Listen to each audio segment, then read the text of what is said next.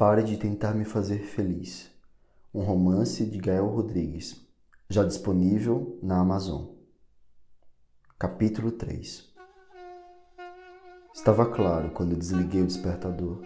Tinha um que me fez chorar por um ano para que manhã eu comprasse, laranja com pintas pretas, no formato do gato das tirinhas. Mais porque achava bonito que pela necessidade acordava antes de ele tocar. Nunca me atrasava para a escola Espreguicei meu corpo magrelo e, ao sentar na beirada da cama, o pé se retraiu ao sentir o chão gelado.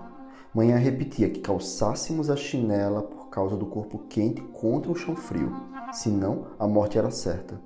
Também morreríamos se, após almoçar, tomássemos banho frio, ao comer leite e manga ao mesmo tempo, e se eu dormisse sem rezar, o anjo da guarda se recusaria a me proteger de um engasgo fatal no meio da noite. Morrer parecia fácil, mas contornável se eu fosse um bom menino. De qualquer forma, preferia andar descalço e em poucos segundos meus pés se acostumavam ao chão gelado. Gostava de pisar firme em terra. Na cama ao lado, meu irmão dormia. Ele ressoava alto, mas longe de ser um ronco de verdade. Pai sim roncava, mas quando bebia e de perto do quarto, dava para sentir o cheiro de cachaça recendendo. Uma vez jurei ver um bafo verde saindo de sua boca, como se fosse um vilão da Disney. Sabia que ele era bom, mas manhã se irritava quando ele bebia, praguejava ser coisa do demônio que virava outra pessoa. Para mim, transformava-se num dragão que ao dormir esguichava um gás esverdeado. Meu irmão se virou e me deparei com volume no lençol. Hoje consigo dizer que ele estava com pau duro, mas naquela época evitava a palavra pau e suas variáveis. Envergonhado, virei o rosto. Enquanto arrumava a cama, fingi não ver, mas estava lá, em pé, e continuei a arrumar a cama e entrevia novamente. Olhei para o meu pinto e continuava como conhecia, mole. Lembrei do que meu primo dissera, dos pelos que eu desconhecia, e ele me ignorou o resto do dia. Meu irmão venceu. Era a prova definitiva de que estava crescendo mais rápido que eu. Claro que ele deveria crescer mais rápido, afinal era um ano mais velho, mas eu não queria assim. Diziam quanto éramos parecidos. O mesmo corte de cabelo arrepiados como pica-pau, tão engraçado hoje em fotos, mas que odiava na época. Nas mesmas fotos, usávamos roupas iguais. Um fetiche de minha mãe para que perguntassem se éramos gêmeos. E perguntavam. Ela, num riso, respondia que não. Bastava essa pergunta para ela completar o desejo de ter parido gêmeos. Como não tínhamos dividido o mesmo berço, dividiríamos um mesmo quarto na imitação de útero tardio. Se pudesse, dividiria o quarto com minha irmã. Dessa vez, porém, preferia ser como meu irmão e ter pelos e ter o pau duro, mesmo sem saber para que serviam. Depois eu arranjaria uma forma de resolver isso. Era melhor tomar banho e correr para a escola.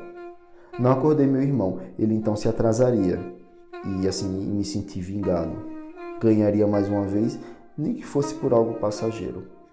Quase chegando ao banheiro, um barulho do quintal me chamou a atenção. Alguém na lavanderia. Mãe estava lavando roupas, pilha delas, sabão, prendedores de roupa, algo que eu só via no sábado. Se fosse para ir para a missa, não tinha acordado cedo.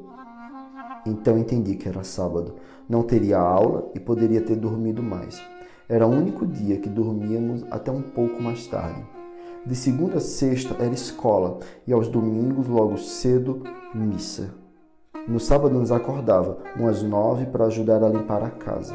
Normalmente eu esfregava óleo de peroba nas cadeiras de madeira, o que odiava. Tinha que me concentrar em cada partição, cada talisca. Quando ela estava de bom humor, me deixava lavar o terraço. Isso eu gostava. Ficava escorregando no chão ensaboado para lá e para cá. Irritava-se com minha brincadeira, me mandava de volta para as cadeiras e o óleo. Olhei ao redor, lembrando de fofinho. Manhã já havia dito tantas vezes que ele devia ter morrido que aceitei. Nem tanto. Subi na goiabeira mais uma vez, prometi que a última e dei uma olhadela. Nenhum sinal de nada. Todo mundo ainda dormia, inclusive os gatos. Hoje é a missa de sétimo dia. Costumava falar assim: sem se dirigir exatamente a mim, mas em voz alta. Estávamos a sós, era comigo. Me sentia orgulhosa cada vez que ela fazia isso, conversar comigo como se eu fosse um adulto que entenderia. Me contava em primeira mão móveis que ia comprar para casa, o presente surpresa para minha irmã, planos que estava fazendo com o pai. Por vezes deixava claro que era segredo, noutras nem dizia, confiando em minha descrição. Por me ver nos livros e estudando, me considerava inteligente o bastante para compreender. Nesses momentos ela era cuidadosa nas palavras, sem grito nem tapas. Até um segundo misterioso que se cansava e eu voltava a ser criança, sem serventia para suas confissões. A gente vai? Muito gasto para ir lá duas vezes. A gente pode rezar aqui mesmo, eu gostava de dizer o que iria agradá-la. Tentou esconder o sorriso que revelava sua vitória e me colocar no caminho de Deus. E seu pai está ruim de dinheiro.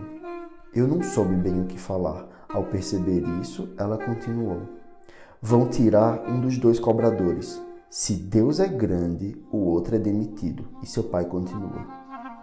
Desde cedo me acostumei a esse Deus bom, mas bom para poucos de preferência aos desejos de minha mãe, mesmo que fosse o contrário do resto do mundo. De qualquer forma, fiquei preocupado e com medo de que Painho perdesse o emprego. Éramos pobres e eu detestaria ser mais pobre ainda. Vou rezar para que Painho continue no emprego. Você rezou quando acordou? Não, não rezei. Ela mandava que rezássemos em várias ocasiões, antes das refeições, mas eu pensava na comida que ia comer antes de dormir, mas eu ruminava os mínimos acontecimentos do dia. Pela manhã, em vez de rezar, eu me levantava apressado. Continuar na cama era uma forma de diminuir meu tempo de vida útil na terra. Rezei. Era a forma de continuarmos a conversa de adulto, mesmo sabendo que era errado, eu não sentia culpa. Me sentia inteligente por mentir rapidamente e ninguém perceber. No milésimo de segundo, o cérebro fazia os cálculos que permitiam chegar a uma resposta, ao mesmo tempo que controlava as reações corporais para evitar divergência do que sairia pela boca. Nessa época tinha nenhuma noção da engrenagem da boa mentira, mas a exercitava livremente e com sucesso. Continuei pelo quintal enquanto minha mãe batia as roupas. De vez em quando pedia um copo d'água, que eu pegasse outro sabão e ia ajudando em mínimas tarefas e feliz por ajudar em mínimas tarefas. Tentando retomar nossa conversa antes que os outros acordassem, resolvi adentrar num caminho perigoso. Algo que me afligia desde que voltei do enterro. Mãinha, por que bateram no amigo de titio? Ela não respondeu de pronto. Continuou esfregando as roupas, ponderando pensamentos e espumas de sabão, tentando chegar à resposta possível para mim. Pluft, o rosto endureceu. Era desse momento que eu falava. Tentei reverter. Ele foi legal comigo, disse que Titi gostava. Você é muito novo para entender, Júnior. A frase decretava meu retorno à infância e o fim da conversa. A voltar, a ser junho, findara o espaço para ouvir segredos e dar opiniões. Ao ser junho, me cabia apenas assistir televisão e seguir as regras dos pais. Vai ver televisão e me deixa quieta aqui. Deixei ela em paz, mas a inquietude seguiu comigo. Havia lido a carta de titio trocentas vezes, mas sem compreender sua totalidade. Resisti, mostrar a alguém, evitando que tomassem de mim como tudo que julgavam pertencer ao mundo dos adultos. Escondi na caixa de furtos e, quando me sentia seguro, tirava ela novamente. Seguia os olhos devagar em cada linha, tentando traduzir o que meu tio quis dizer. Queria lê-la mais uma vez, mas tinha medo que meu irmão acordasse e pudesse descobrir meu esconderijo. Se eu fosse cuidadoso, quem sabe? Voltei ao quarto e continuava dormindo. Peguei o banquinho que servia para o ventilador e coloquei próximo ao guarda-roupa. Subi e nas pontas dos pés tentei alcançar a caixa. Estava atrás de umas malas que quase nunca usávamos. Quando minhas mãos a tocaram, ele se mexeu. Parei. Se mexeu outro tanto e roncou. Eu estava gelado de medo. Era melhor pegar logo. Se mexeu novamente. Quando abri os olhos, pulei do banquinho. Como estava ainda inundado nas névoas do sono, não descobriu o que eu fazia. Para aumentar ainda mais sua confusão mental, peguei o livro que estava lendo desde o dia anterior. Sentei na cama, folhei as páginas como se estivesse fazendo aquilo há algum tempo. Ele sentou na cama e reconheceu a capa. Às vezes lia também, mas menos que eu. Já chegou na parte do esqueleto vivo na Gruta dos Horrores? Idiota, respondi de volta com raiva. Ele fazia de propósito, sabia que eu odiava saber de antemão o que ia acontecer na história. Riu vitorioso para logo depois dobrar o lençol, calçar os chinelos e rezar de joelhos na cama. Às vezes acho que ele era tão organizado e fazia o que manhã mandava apenas para me irritar. Sim, claro, devia ter no genes algo que o fazia arrumar a cama com tanta competência, ou deixar o chinelo no mesmo lugar, a mochila na cadeira, mas ao perceber o quanto eu era ruim em seguir qualquer regra, ele fazia cada um dos seus itens normais colocando holofotes gigantescos na tentativa de me cegar de inveja. Conseguia, mas nem assim eu mudava de comportamento. Aproveitei, quando ele saiu do quarto, peguei a carta, coloquei o livro na frente quem me visse deitado na cama com um livro cuja capa tinha uma bela borboleta não suspeitaria que lia uma carta roubada. Na mesma capa tinha dois olhos abertos e atentos. Era a pista que eu dava para meu crime. De início pensei que era uma carta de agradecimento. Começava contando de um encontro na primeira aula da faculdade. Amizade, cumplicidade. Depois falava de amor, virava uma carta de amor, em poucas linhas. Talvez fosse uma história de amor desde o início, mas ele levou algum tempo, pouco, mas precisou desse tempo para perceber o que era. Falava de viagens, de dias juntos, do quanto ele precisava dela, de quanto ela fazia bem a ele. Mas de repente a carta se transforma. Os verbos me avisaram que a carta estava mudando. Tudo ficava no passado. As viagens tinham passado, os dias juntos estavam lá atrás. Ele precisou dela, não precisa mais. Ele pedia distância para que os verbos pudessem acreditar que deviam ser conjugados no pretérito perfeito. Ele pedia para que ela parasse de tentativas de procurá-lo, de tentar conjugar os verbos no presente, parar com as tentativas de fazê-lo feliz. Fiquei confuso. Além de não entender o jogo de palavras, afinal não estava habituado a toda a simbologia da língua, aquele pedido fazia sentido nenhum. Como alguém tentaria evitar a própria felicidade? Para me deixar mais confuso, a carta tinha o nome de Sérgio como destinatário. Quando estudei a forma das cartas, aprendi que colocamos antes de iniciar o que vamos dizer o nome da pessoa com quem queremos falar. Titio usou Sérgio e aquilo era estranho. Por que ele não escrevera diretamente para sua namorada a carta? Sérgio precisava ler antes? Sérgio era o elo entre ele e ela? Era de Sérgio a culpa do fim do relacionamento? O que é isso que você está lendo? Minha irmã foi a última a acordar. No susto, pensei que perguntava sobre a carta, mas no segundo, lembrei que a lia dentro do livro da borboleta Tíria.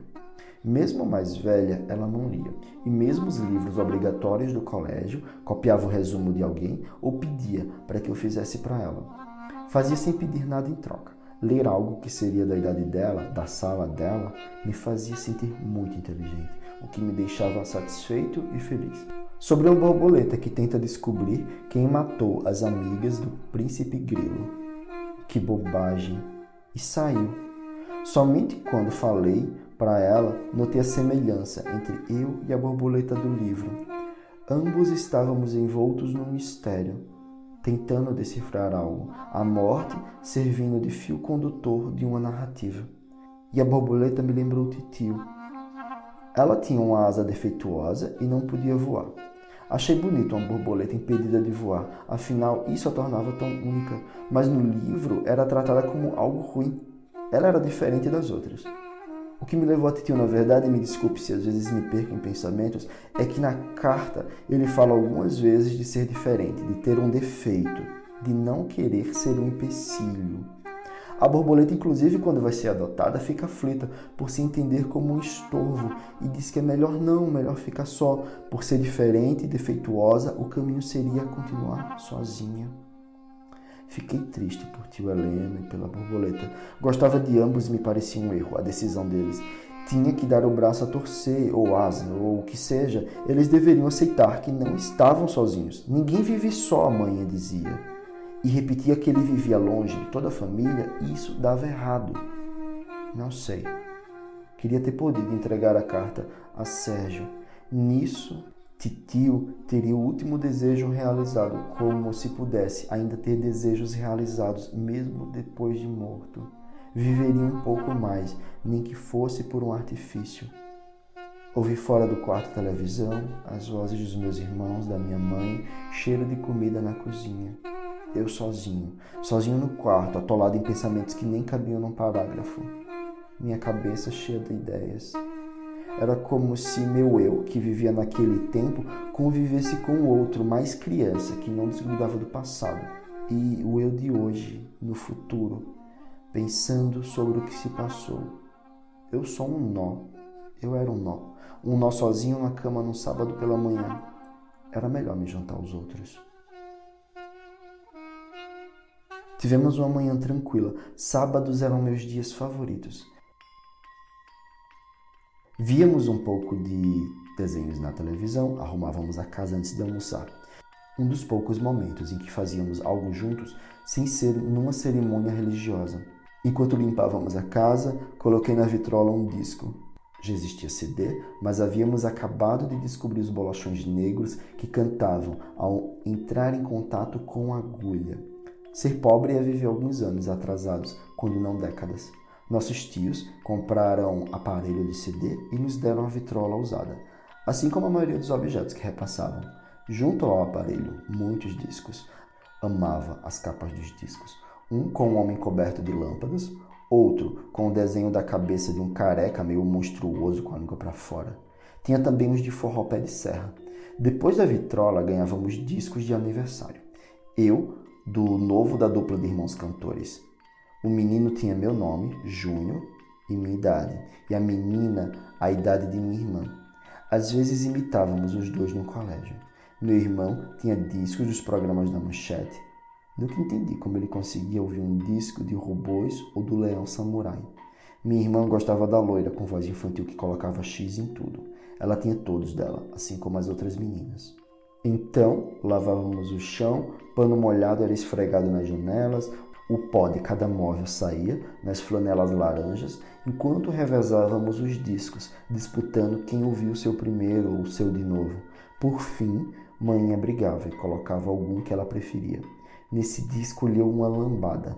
Cantamos e dançamos. Abre a rodinha, meu amor. Engraçado, se tivesse mais sábados de manhã em outros dias da semana, eu teria sido uma criança feliz. Suado, descalço, vestindo um short, fui ao terraço que dava para o portão. Na casa ao lado ouviam música brega, na do outro lado forró, e na frente a vizinha evangélica explodia num louvor. Todos ouviam suas músicas muito alto. Não sei se numa forma de concorrência, mostrar maior potência de seu aparelho de som, ou apenas por desconhecer as regras mínimas de convivência. Qualquer vizinhança tende à má educação mas a minha beirava a selvageria. Algumas crianças brincavam na rua. Estava muito sol e eu odiava o sol. O calor me incomodava. Tentava entender como elas conseguiam correr atrás de uma bola e sem morrer de calor. Entre os rochas suados e dorsos sem camisa, um menino novo. Devia ter a idade de minha irmã. Parecia os meninos da turma da escola dela. Alto, magro, tinha um corpo mais largo, diferente da minha magreza uns pelos aparecendo no rosto, espinhas. O cabelo era liso como o meu, só que maior. A cada corrida na bola, ele mexia o cabelo. Parecia um menino da capital. Devia ser um menino da capital. Notei que as meninas estavam sentadas na calçada, além de assistindo aos outros jogarem bola, assistindo a ele jogando bola. Definitivamente, era um menino da capital. Não sei quanto tempo admirei, mas saí de meu transe quando a bola que jogavam cruzou nosso portão, perto de mim. Ele correu para pegar. Corri para dentro de casa. Bateu palmas, chamando alguém de casa. Escondido no quarto atrás da janela, vi meu irmão chegando ao terraço, conversando com ele entregando a bola. Antes de voltar, convidou para jogarem juntos. Meu irmão falou que à tarde estaria livre e voltou para dentro de casa. Isso eu invejava nele, a facilidade que tinha para fazer amizades, conversar com estranhos, estar aberto a falar com alguém que nunca viu e segundos depois estarem rindo juntos. Eu precisava de tempo para me sentir seguro e fazer amizades. Tinha cara sisuda como minha mãe. Tenho apenas uma foto da infância sorrindo e coincidentemente com ela. Em todas as outras, faço um bico indefinido, talvez de vergonha por estar tirando uma foto ou por não ter controle de como eu sairia impresso no papel. Quem sabe a cara fechada servisse para afugentar as pessoas. Só os que conseguissem enxergar além daquela capa teriam acesso ao meu resto. Eu tirava a capa e mostrava que não era tão chato assim. Outra possibilidade, e essa eu deduzia adulto, tinha medo que rissem de mim. Minha seriedade servia de muro para os outros. Para meu azar, o cimento usado nessa construção também me petrificava. Ficava tenso, com medo que julgassem minha voz e meu jeito de mexer as mãos. Falava baixo e devagar, para manter um tom mais grave os braços duros próximo ao corpo, para a mão não quebrar. Manhã dizia que às vezes eu quebrava a munheca eu não devia fazer isso. Lembro dela corrigindo meu jeito desde quando era muito pequeno, não sei a idade. Meus tios, vez ou outra, também me corrigiam. Mandavam falar com um jeito de homem. Me escondia no banheiro, falando em voz alta, tentando encontrar o que eles ouviam. A voz chegava a mim, se misturava com a da minha cabeça e era tão igual a deles que eu era incapaz de identificar quando não acertava a voz de homem. Atento durante uma apresentação na aula, numa conversa com a manhã ou comprando pão, percebi que quando estava feliz, ia ficando empolgado, me soltando e livre de amarras, falava sem pensar no tom e mexia minhas mãos de um jeito que a atendente da padaria olhava para a colega com meio riso meus colegas cochichavam entre si ou manhã batia na minha boca.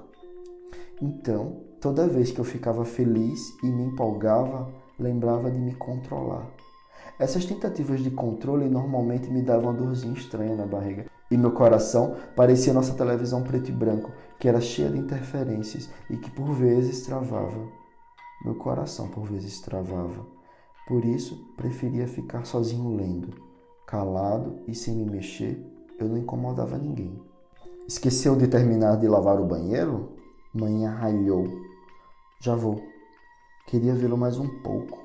O menino continuou jogando bola, mexendo os cabelos, sendo observado pelas meninas e por mim, escondido atrás das frestas da janela. De repente, ele se virou para o lado onde eu estava, exatamente para onde eu estava atrás da janela. Por alguns milissegundos, acreditei que nossos olhos se encontraram ele conseguia me enxergar. Antes que eu conseguisse sorrir, a bola passou em sua frente e voltou a jogar. Ao mesmo tempo em que limpava a casa, mãe também preparava o almoço e lavava uma ou outra roupa que ia encontrando. Degladiava com o tempo como um adversário a ser vencido. Ainda trata, na verdade. Levantava logo cedo e só parava cansado à noite para dormir. Ocupava cada segundo com tarefas a se fazer como se fossem imprescindíveis, não apenas para sua vida ou a nossa, como para o equilíbrio do mundo. Fazia porque tinha que fazer. Ser pobre era seu destino e o nosso, como fazia questão de repetir, e devíamos nos esforçar muito para trabalhar muito, sofrer muito, mas não para sermos ricos. Não sei em que século manhã se perdeu, mas o sofrimento dela findava-se nele mesmo. Seria recompensado no céu, sim, mas percebo que ela sentia certo prazer na dor, um de seus alicerces. Enquanto outras mulheres esperavam o elogio pelo corpo torneado, pelo cabelo luminoso, mãe esperava que notassem o suor e o rosto cansado. Os parabéns viriam por mais se parecer um animal que gente. Terminamos de limpar a casa e nos revezamos no banho. Esperamos em frente à televisão enquanto os pratos eram postos à mesa. Eu estava morrendo de fome sempre com fome. Se pai chegasse logo, comeríamos logo. Na tela, a loira dançava para lá e para cá, com as paquitas no palco. Eu preferia a outra com pinta na perna, mas não tinha programado ela nos sábados de manhã. Mesmo se tivesse, eu não teria poder de escolha. Quando ela dava o beijinho, beijinho e eu estava junto, tchau, tchau, ouvi da esquina a gargalhada de Painho. Mãinha, Painho chegou. Eu sei. Ela respondeu num tom que mais parecia ser sensitiva, que sentia a proximidade de alguém chegando, apesar de todos termos ouvido a gargalhada. Depois se seguiu o som do portão se abrindo e logo ele estava na sala, suado, sem camisa. Eu pulando numa mistura de alegria por vê-lo e por estar liberado para comer. Corremos para a cozinha, enchemos os pratos e com talheres apostos quase alcançamos a boca. Manhã mandou parar, rezar antes. Fechei os olhos, fingi rezar e os abri para observar cada um rezando. Talvez eles só fingissem como eu, ninguém rezava, mas ao observar o rosto do meu pai, via preocupação. A testa franzida, o rosto retorcido de quem realmente pede. Rogava a Deus. Daquela mesa simples de madeira, ele pedia para ser ouvido e atendido. Voltei a fechar os olhos para pedir junto a ele, para que não perdesse o emprego, mas assim que fechei, manhã falou para comermos, então deixei para rezar depois. Painho estava sorridente e feliz. Nem parecia que estava três segundos atrás, com a cara preocupada. Remexeu a comida com farinha, transformando numa maçaroca indistinta, próximo a uma lavagem de porco. De boca aberta, comia e conversava com a manhã, enquanto ela pedia para nós, crianças, comermos devagar. Já tem alguma resposta? Acho que segunda, um representante da empresa vem e diz algo. Meus irmãos tentaram achar alguma pista naquela conversa enquanto eu, receptor dos segredos de manhã, mastigava e encarava para meus pais, confiante, fazendo sim com a cabeça, como se fosse um deles, e senti o olhar de meus irmãos cientes de que mais uma vez eu sabia mais que eles. Depois de comer, fiquei encarregado de lavar os pratos. Joguei os restos de comida no lixo, depois separei os pratos, copos, talheres. Lavava primeiro os copos e ouvia a sinfonia de ventiladores vindos de cada quarto. O calor era tanto que o vento saía quente das hélices. Tirei meus óculos fundo de garrafa e coloquei ao lado da pia, porque, com o suor, ele ficava escorregando no nariz. Segui com os pratos e, por fim, os talheres. Sorri por ter conseguido lavar tudo sem quebrar nada, apesar de dois pratos e um copo quase terem escorregado de minha mão. Peguei o pano de prata e fui enxugando com cuidado cada copo, garfo, colocando no armário. Assim que terminei, feliz por ter terminado, corri para o quarto de meus pais para dizer à manhã que havia lavado, enxugado e guardado tudo. A porta estava fechada, virei a maçaneta, abri a porta. Escuridão. Apesar de entrevê-los em cima da cama, mal pude definir quem era quem dos dois. Manhã gritou e pulou do meio da maçaroca, fechou a porta, me empurrando para fora. O que eu tinha feito de errado? Voltei para a cozinha, para pegar de volta meus óculos, ela saiu do quarto vestindo a roupa. Pensei que ia me bater, mas falou baixo, quase se desculpando, como se tivesse sido pega fazendo algo errado. Eu e seu pai nos amamos. Por isso, na cama, falou como na carta de meu tio, fazendo voltas, inserindo símbolos, colando palavras desconjuntadas, incoerentes. Explicava-se sem nenhuma pergunta minha. Tentei em minha cabeça transformar as sombras que tinha visto em algo mais nítido, assim enxergaria do que ela se desculpava. Era como nos filmes que minha irmã normalmente descobria antes quem era o assassino, via sinais antes que os outros. Dessa vez eu tinha presenciado, nem assim elucidava o mistério. Com meus óculos de volta, consegui dizer apenas que já lavei e enxuguei tudo. Saí da cozinha e deitei na cama. O ventilador girava e a cada volta me acertava com um vento cada vez mais quente. Acordei com a batida na janela que dava para a frente de casa, nem lembrava de ter ficado sonolento e dormido. A cama molhada de suor. Ao lado, a cama do meu irmão vazia. Levantei e abri a janela e o sol estava mais forte, umas três da tarde. Os meninos jogavam bola na rua e meu irmão estava entre eles. A bola caiu no jardim e ele viera buscar. Não sei como mãe havia deixado. O menino novo estava entre eles. Antes de ser hipnotizado novamente, fechei a janela. O quarto de minha mãe estava vazio, a casa silenciosa e quente. Eu estava sendo cozinhado vivo.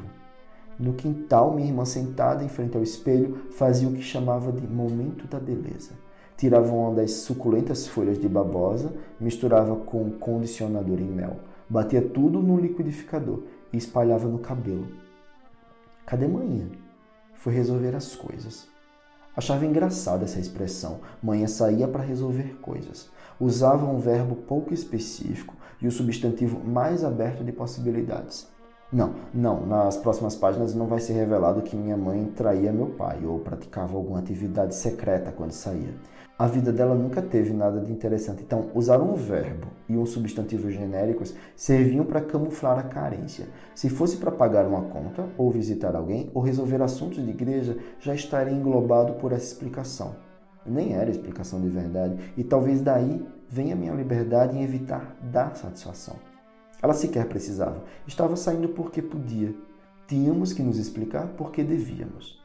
Era as regras do mundo que somente nos livraríamos ao sair de casa, nosso sonhado portal. Após essa ultrapassagem, ela fingiria desimportar-se com nossas vidas, mas enquanto estivéssemos comendo a comida que preparava, seria nossa dona, além de mãe. Quer colocar também? Sobrou no liquidificador, ela apontou para um resto de mexido de babosa ao lado da cadeira. Tinha um cheiro bom. Minha irmã costumava me tratar como a irmã que não teve, o que eu ansiava. Mas dessa vez, algo lá fora me chamava. Aproveitar a ausência de minha mãe para ficar na calçada, vendo os meninos jogarem. Falei para ela que daqui a pouco voltaria. No banheiro, para lavar o rosto, encontrei a torneira sem água. A seca devia estar chegando. Cada vez mais era normal a falta d'água. Quando era bem pequeno, houve uns três anos de estio e tínhamos que pegar em baldes noutra rua que tinha poço. Torci para que não acontecesse novamente. Busquei água no tanque, escovei os dentes, pintei o cabelo. No espelho estava eu, torto, muito pirralho, feio. Meus tios, quando haviam oportunidade, repetiam que eu era feio. Tinham prazer em dizer que era bonito quando era bebê, mas em pouco tempo provei o contrário o mais feio da família e assim deveria ser para sempre. Mãe uma vez disse que apesar de mãe não conseguia mentir que eu era bonito. Além disso, eu me achava diferente fisicamente dos meus pais. Minha irmã jurava que era porque eu havia sido encontrado numa lata de lixo, o que fazia todo sentido para mim. Adotado, adotado! gritava enquanto brigávamos. Nem sei se realmente acreditava, mas chorava, enquanto os outros riam. Então, em frente daquele espelho, apesar de lavar o rosto, pentear o cabelo e do sorriso que eu esforçava apesar dos dentes tortos, estava o menino monstruoso que enxergaria mesmo adulto. Corri do banheiro, assim correria de minha própria imagem para o terraço da casa. Os meninos brincavam de bola sob o sol alaranjado, gritavam palavrão, chamavam um ao outro de bicha, de filhos da puta, sabendo que o discurso era parte do jogo, assim como a bola. Eu ria sentado em frente à minha casa, protegido pelo portão. O menino novo estava lá, sob o sol escaldante, pintado de dourado. Mais belo ainda. Isso, ele era belo. Me envergonhei de pensar, mas painho e ninguém estava por perto para ler meus pensamentos. Corria com desembaraço de quem apenas os seres dourados, filhos do sol, teriam. Fantasiei uma amizade com ele, conversas, troca de livros, tardes vendo filmes sentados juntos, mãos próximas, talvez a mão tocando sem querer, contando segredos, ouvindo segredos, tocando mais uma vez a, a bola ultrapassou o portão e parou próximo a mim. Ele correu em direção à minha casa, a mim. Eu via nada mais além que ele. O que o circundava adquiriu uma mesma cor, sem movimento, sem som. Aproximou-se, era dourado, reluzia, eu estava congelado de medo.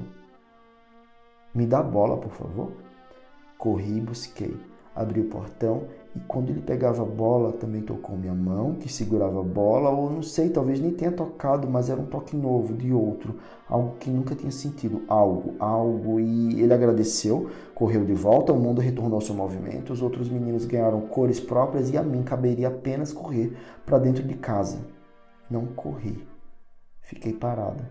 Parado apesar do medo do que diriam de mim. Se percebessem algo que eu nem sabia explicar, ele me achou feio, devia ter me achado muito porque eu era muito feio e porque meu corpo estava estranho, mais estranho do que nunca senti. Tocava a Ave Maria quando abriram um portão. Não era painho, se não teríamos ouvido de antemão sua risada. Corri para o terraço. Ele sim, painho, sem camisa, como usual, mas dessa vez sem ela nos ombros ou mãos. Devia ter esquecido em algum lugar. Seu rosto parecia bagunçado. A boca queria ir para um lado, os olhos esbugalhados, a pele inchada. A cada passo cambaleante, um transtorno. Desde pequeno lembro de meu pai bêbado, mas nesse dia foi diferente. A partir desse dia seria diferente. O álcool marcava presença na maioria dos homens adultos que eu conhecia, uma forma de comunicação ágil, quando o assunto pouco importa, ou inexiste assunto e a necessidade de deixar a vida um pouco de lado. Nesse dia, meu pai bebeu menos para escantear a vida, mas para suportá-la. Passou por mim, tentou um sorriso, mas seguiu ladeado de frases inaudíveis, meio sem sentido. Manhã perguntou onde estava a camisa dele, o que tinha acontecido, e ele resmungou, gaguejou, relinchou. Um homem desconexo. Manhã marchou até o portão e o trancou com um cadeado. Poucas vezes trancou o portão. Era uma cidade pequena e calma, poucas notícias de assalto. Até nos esquecíamos de passar a chave na porta da frente. Entendi, entendi que o medo dela não era de que alguém entrasse, mas que ele saísse. Reze, meu filho. Entrei e meus irmãos rezavam o terço. Painho devia ter perdido o emprego. O ar pesado misturado a tensão e cheiro de álcool era algo sério. Entrei no quarto e ele estava deitado Sentei ao lado dele na cama. Ele estava de olhos fechados, com o corpo para cima, falando palavras sem sentido.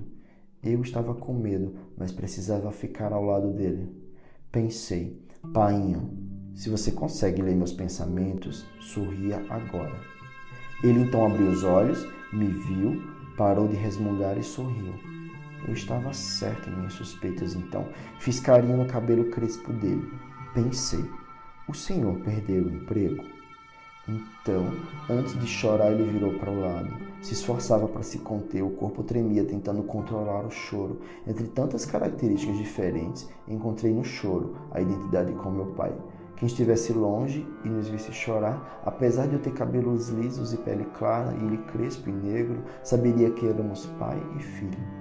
Júnior, vem comer. Manhã chamou e fui logo. Comemos calados, com a garganta entalada de comida e medo. Testei a comunicação por pensamento com Maninha, meu irmão e minha irmã, mas nenhum respondeu. Continuaram comendo entalados, olhando para a comida sem dar sinal algum. Só funcionava com o pai. Por algum motivo, estávamos conectados. Quando terminamos, fomos para a televisão, mas manhã mandou dormir. Falei que era sábado, ia passar um filme na TV. Sequer argumentou, desligou a TV e pronto. O que ela dizia era lei, hora de ir para a cama. Tentei dormir, mas o corpo com vida própria virava para lá e para cá. Ouvia meu pai levantando da cama, resmungando, ligava a luz da cozinha e tomava água, mexia nas panelas do fogão, escancarava o banheiro, batia um bojo da privada e mijava. Duas vezes abriu a porta do terraço e mãe o trouxe de volta cochichou entre os dentes que ele estava proibido de sair. Ela queria todos dentro de casa, todos juntos, nada sairia de seu controle e para isso ninguém cruzaria o portão. Meu irmão fez companhia na vigília, lendo um gibi com uma lanterninha. Lembrei de não ter guardado a carta de titio na caixa de furtos. Estava ainda dentro do livro da borboleta tilha, em cima da mochila, à mostra de todos. Sorte minha, mãe e minha irmã teriam a mesma afinidade com os livros que eu tinha com a bola de futebol. Meu irmão sequer pensaria mexer no que era meu. Abri o livro na cama e as frestas das janelas, iluminadas pelo poste da rua, encontraram as letras de titio. Li a carta mais uma vez e resolvi: entregaria a Sérgio. Descobriria uma forma de encontrá-lo, perguntaria à minha mãe ou aos meus tios onde ele morava. Passos se aproximaram. Meu irmão desligou rapidamente a lanterninha, escondeu o gibi no travesseiro e fingiu dormir. Vacilei. Mãe entrou no quarto e me viu lendo. Tomou o livro de uma vez de minha mão, num cochicho que parecia grito. Tinha mandado antes eu dormir.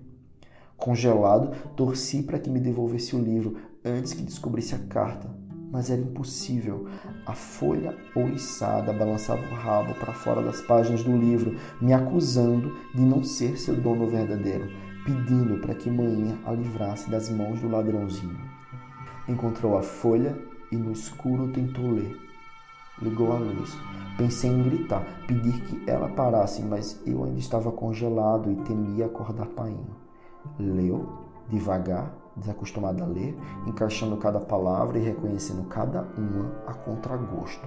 O rosto que se esticava e afrouxava revelava ter entendido mais que eu, apesar de ler mais que ela. Fazia mais sentido para ela do que para mim. Fique longe desse Sérgio. Esqueceu de perguntar onde encontrei a carta, não brigou por eu estar com ela em minhas mãos, nem questionou o porquê de tê-la escondido. A prioridade era me proteger de um perigo até então desconhecido. Daí minha dificuldade em entender o que as linhas queriam contar. Elas cruzavam a fronteira da infância, onde eu ainda habitava. Devolveu o livro na minha cama sem a carta. Desligou a luz. Saiu, mas voltou dois segundos depois. Acertou mesmo no escuro meus olhos amedrontados. Esse homem matou seu tio. Saiu do quarto de vez. Meu irmão manteve a lanterna desligada e logo dormiu. Pai, enfim descansou. O silêncio passeou pela casa, revistando cada objeto imóvel, colocando-os insônios para dormir. Antes que me tocasse, encontrou a escuridão num dos cantos do quarto e com ela ficou. Deitado, ouvi o poste do lado de fora me iluminando pelas frestas.